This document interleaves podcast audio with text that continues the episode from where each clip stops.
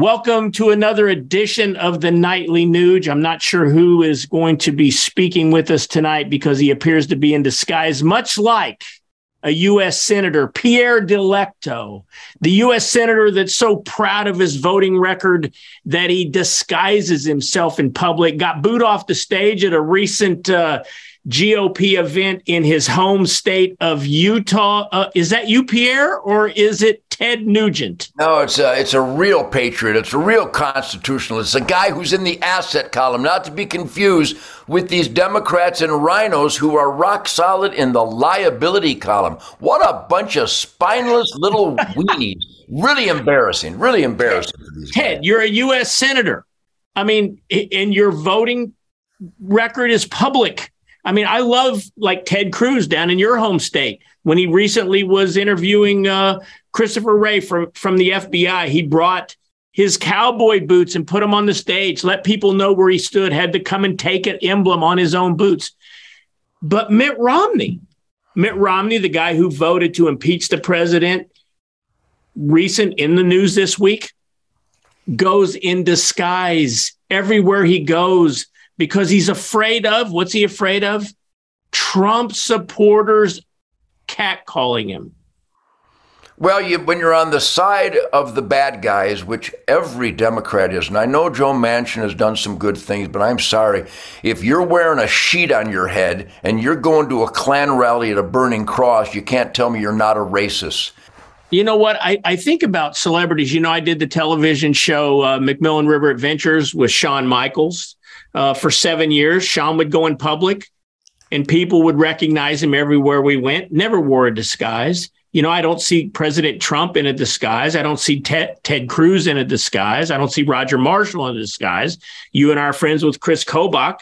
And there are people that, you know, literally despise Chris because he stands for such law and order. He doesn't wear a disguise. I was just with you this past weekend. We went to a restaurant together. People recognized you, of course, but you weren't in a disguise. But Mitt Romney, he's he has an alter ego that he uses on social media pierre delecto he wears hats and tries to disguise himself when he's in public do you think that's because they're just simply not proud of what they stand for I think deep inside everyone is a an ember of truth, logic, and common sense.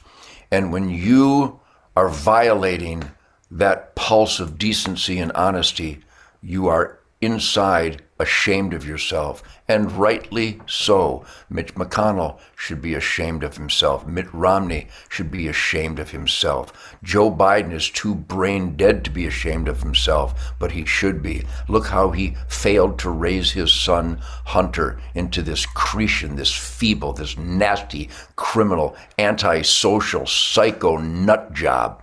So those who violate this sense of decency with their fellow man, especially when they supposedly represent the U.S. Constitution and we the people, they should be ashamed of themselves. But I think, Keith, we the people should be even more ashamed of ourselves for mm. letting these scam artists pull the wool over our eyes and still get enough votes to maintain their blood sucking tax gouging. So, wake up, America. Join me at hunternation.org and huntthevote.org. We're circling the conservative wagons. We have got to take this country back from these lying, scamming, deceitful, oath violating scam artists now more than ever.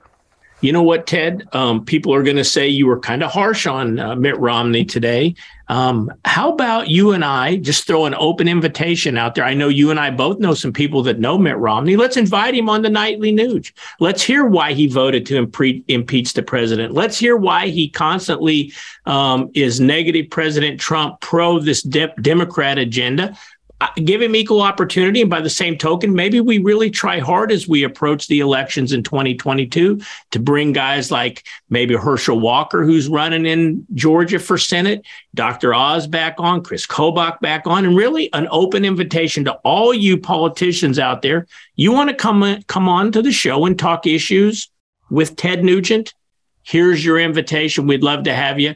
These guys are scared to death of me. They will not debate me because they've seen what I've done to people who come on and play devil's advocate in a debate with Ted Nugent. Because if you're going to counter what Ted Nugent says, then you are the devil's advocate because I stand on the side of good. I'm Michael the Archangel with a Glock. You're you are the devil's advocate because if you're against the things I stand for, you're against good, which makes you bad. Tomorrow night we're going to talk music, but Ted, I also want to talk about a celebrity, actually, a couple people that have recently been uh, in some accidents uh, because of alcohol.